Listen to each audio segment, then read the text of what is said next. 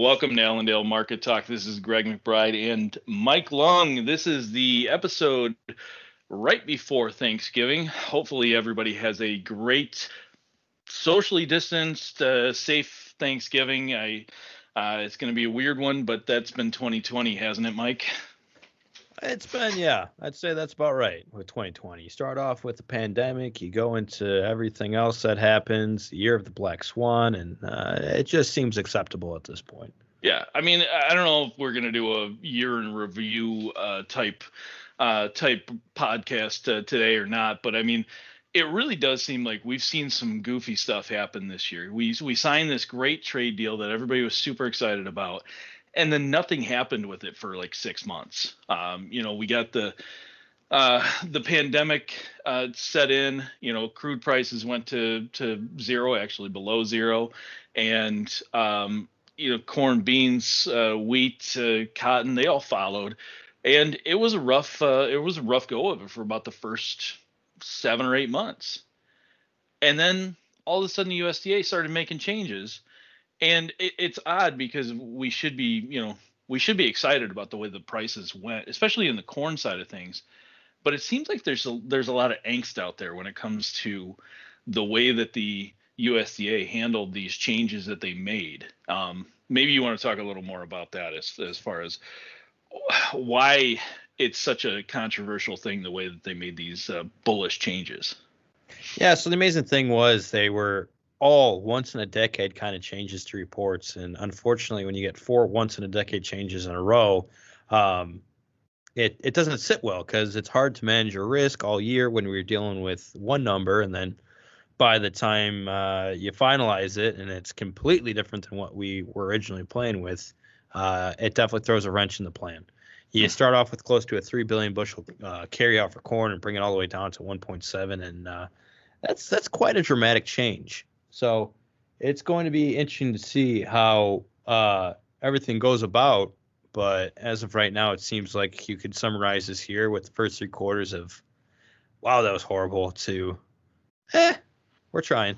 Well, the, to compound the issue, I mean, we really we we made these changes. USDA made these changes after uh, basically the the old crop uh, selling window had closed for for most farmers. They you know everybody had their sights set on okay we've got to have the bins cleared or we've got to get the old crop off the books by this date. And when you go into the September, especially September uh, uh, quarterly report, and they make these big changes, well, all that old crop that it could have actually helped out was already gone. So mm-hmm. it was like, oh, shoot. And then you're at the point where you know maybe you've already you've already locked in some of your new crop at extremely low prices, and then derecho hits, and the dryness of August and, or late July through August and parts of September uh, runs into it and starts to build some weather premium into the market, and then out of nowhere, China just is buying just tons and tons of corn and beans. Now you've got a you've got a bull market, but most people didn't get a chance to uh, to to partake in that, and that's where it's like, you know, whether it was a failing of people to recognize how dry things were, or the USDA to recognize how dry things were, or or you know recognizing the potential for what this demand could be, you know, it just seems like if there was a way to just set 2020 aside and say, hey, let's just take a scratch on this one and we'll start we'll start fresh next year. I think that's the way everybody kind of wants to approach it.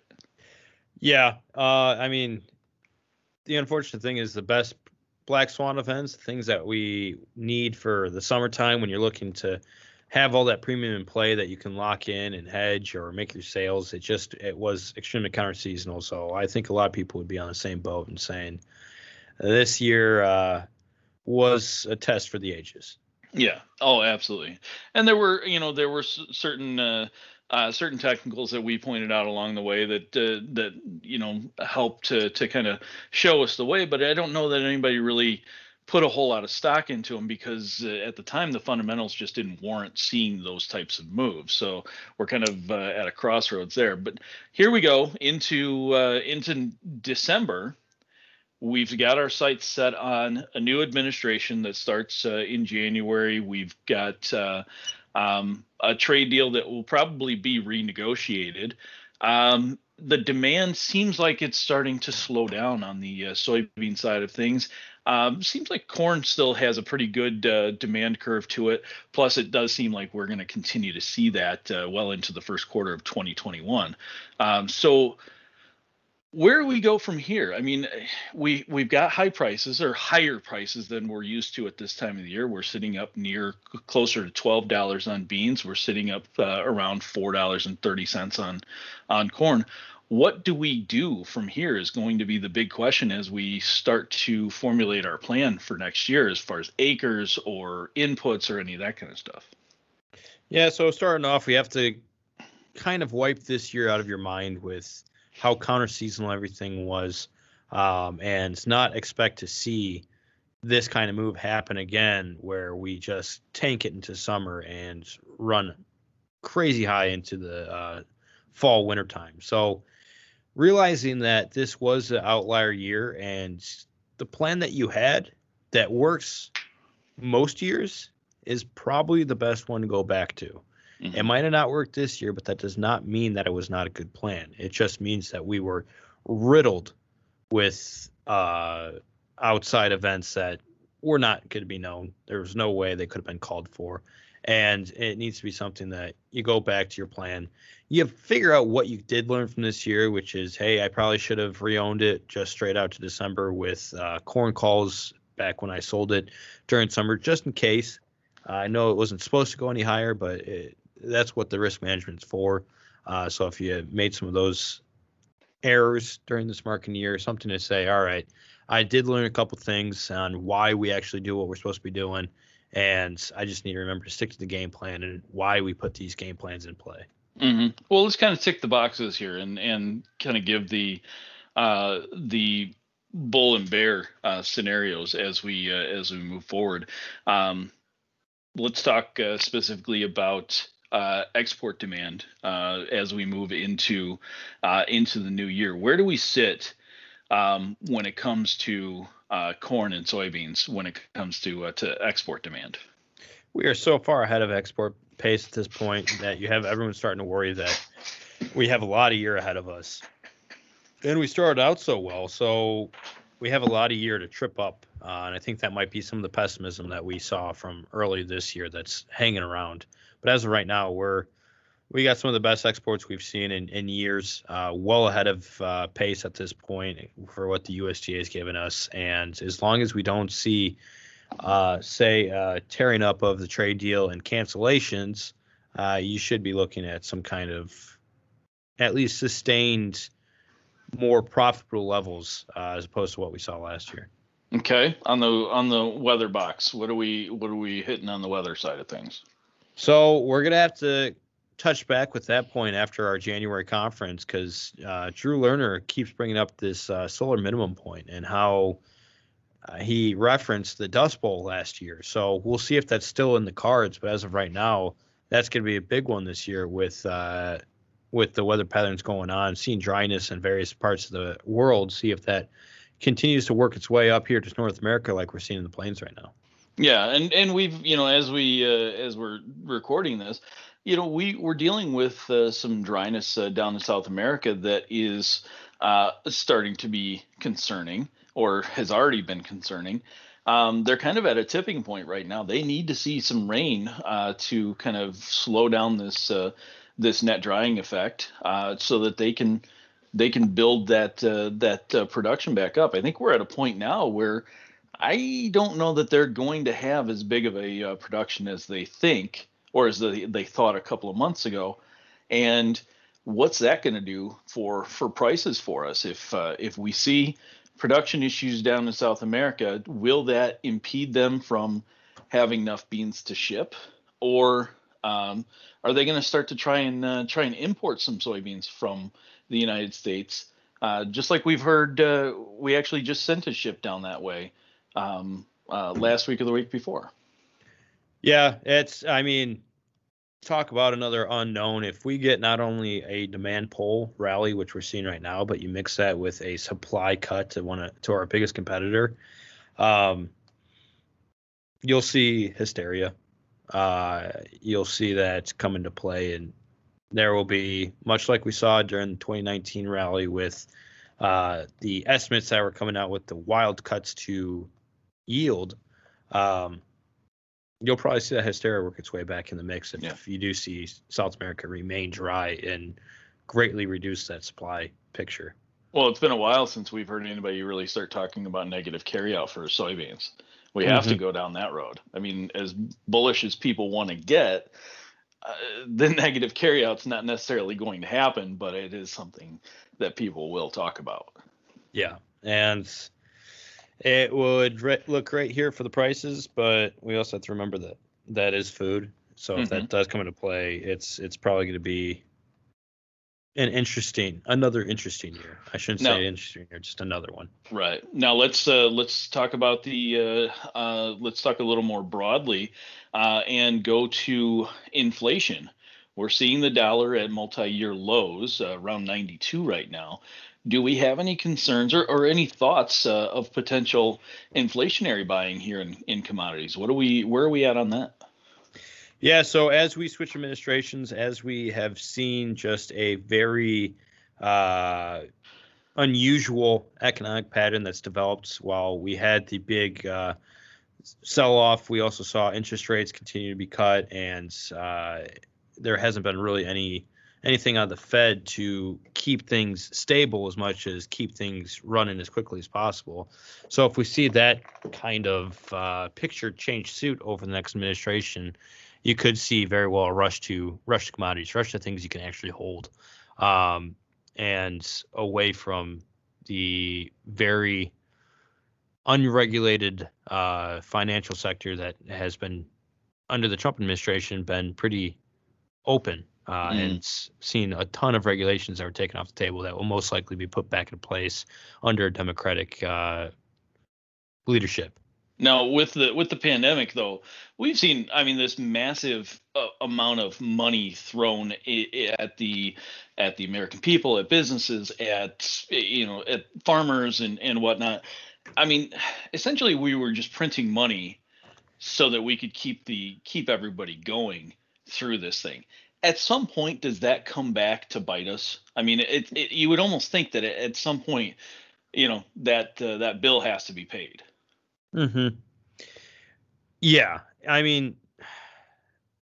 you said it uh, perfectly clear there. At some point, the bill has to be paid. Uh, we've been low interest rates. We've been just shoveling money out the door with not a lot of inflow, um, and we've seen a on a world picture a continued uh, widening of the deficit between us and uh, China. Uh, so at some point, there has to be a money inflow and not just a continued money outflow. That's Mhm. not how, uh, obviously, not how it works. Doesn't work very well that way. sure. well, okay. So uh, let's we've we've ticked the boxes. Um, let's start to start to talk about uh, next year for for the U.S. And you, we've kind of already touched on that. You know, with uh, Drew talking about this uh, Dust Bowl type uh, situation, or or at least an underlying dryness issue as we move into uh, into next year. And I believe he even talked about oh, maybe like three years or something like that Mhm. uh, of potential uh, potential dryness. Um, let's say that we are dry uh, through this winter. We're dry through uh, next spring, and we start to kind of put a stranglehold on uh, on production. Where do you think we're going to be at when it comes to uh, to acres next uh, next spring in the first place? Because we've seen reduced acres over the last couple of years with soybeans and um, you I guess you can call it uh, increase majorly increased uh, acres in in corn, but when it all said gets said and done, I mean it was it was more manageable at you know 90 to 92 million. So Mhm. where do you think we're going to be at with uh, with respect to acres uh, next year? I think now that you have beans back above that ten dollar mark, well above it at this point, uh, I think you'll start to see a balance back to where we saw in 2018, where you had that nice balance between corn and bean acres. I think that year we started off the spring at uh, 98 or 89, 89 uh, for for both. So seeing them rebalance, uh, I think is a pretty pretty idyllic uh, point right now to be looking at. Uh, as long as they're both profitable, uh, you might see a little bit more beans just based on those carryout numbers. Mm-hmm. But I think watching those balance out is probably going to be your best bet at this point. So if you're, let's just say you're you're at or near where where corn was at, somewhere between 89 and 91 million acres uh, for uh, for corn, and you bring uh, beans up from 84, 85 to say 89 or 90. Where's where, where's that acreage coming from? Because I'm already hearing that we're increasing our our wheat acreage uh, this fall. So where are we getting those those extra acres uh, available to plant? Oh man, at this point you got your your fringe acres that change, but you also have some of those acreage that has not been usable. Uh, we talked about what was it, North South Dakota uh, over the last year with them leaving their crop all out in the field. They lost acres. Uh, you'll see just those acres that have been taken out of the mix uh, over the last several years because of what's happened uh, with all the weather events start to work their way back in and potentially just seeing more of those, especially if it's dry year, seeing those acres that are in the low land areas uh, being planted. Mm-hmm. Okay, all right. So we we've got uh, we've got a balance uh, to the uh, to the corn and bean acres. Um, we we have potential for dryness. We have uh, uh, we have a wheat crop that is going into dormancy soon that would be rated pretty much uh, what top uh, one or two uh, worst uh, worst rated crops going into dormancy at 40 41 43 44 percent uh, good to excellent. Um, if things stay dry or we we have some winter kill issues or we don't get those spring rains we could be having some issues on the wheat side of things. And is there anything that we should be watching out for from a technical perspective uh, that could uh, uh, could show us the way on uh, on wheat that could actually help out uh, the corn and beans if the demand situation starts to cool down uh, with China. Yeah, so as of right now, you got a nice pattern forming actually in the wheat, and it's going to be a bull pennant formation that could be working its way into this mix. It looked at first like we were making some kind of a head and shoulders broke the neckline and then jumped right back up above it, uh, starting to form that bull pennant more so look. So as of right now, that's that's something to keep an eye on. It's going to be this uh, 617, 618 area. You should be watching on that March contract for a break and close above to uh, help activate that movement. Okay. All right. Um, and then, you know, I, obviously everything has looked pretty good when it comes to uh, to soybeans and, and corn, especially on on their charts. Um, anything kind of standing out to you that uh, maybe makes you want to uh, take some defensive action here, or is it all straight up from here? That's a difficult one right now because you have corn moving sideways. You got beans uh, that took a dip earlier on the uh, Tuesday trading session and then worked its way higher going into the close. So with beans right now, with how everything's shaping up, it looks like it's still got a clear uptrend in play. It looks like you still have clear buyers wanting to come in the mix. You got a bullish sentiment that continues to sit above this 97%, which at this point shows that they're willing to stay in a bull position and just kind of sit on it at this point. So as long as you start to see the uh, smaller money continue to work its way in here, I think he won't be met by a ton of ton of selling at this point. I think it'll be pretty easy for beans to continue to rally with the carryout we're currently dealing with. While corn uh, also had a nice recovery here today, might need a little bit more help from the fund side of things, considering it went up to 90% bullish sentiment and then worked its way down to 87% uh, as of this last week. So uh, if you can get funds back on and looking to add to the bull side of the equation, I think you got a good uh, story for the, right there. But as of right now, you can make a case for a larger sideways pattern right now. Okay, very good. All right. Well, we'll uh, we'll wrap this thing up real quick, and I I want you to uh, to take a minute here and give us a, a quick rundown on this. But uh, anybody that has been a uh, subscriber of our uh, snapshot uh, program uh, is going to get a little bit of a change here. Mike, you want to address uh, what we're what we're doing with Snapshot? Yeah, so as of this next week, we will start moving our weekly strategy session over to Snapshot.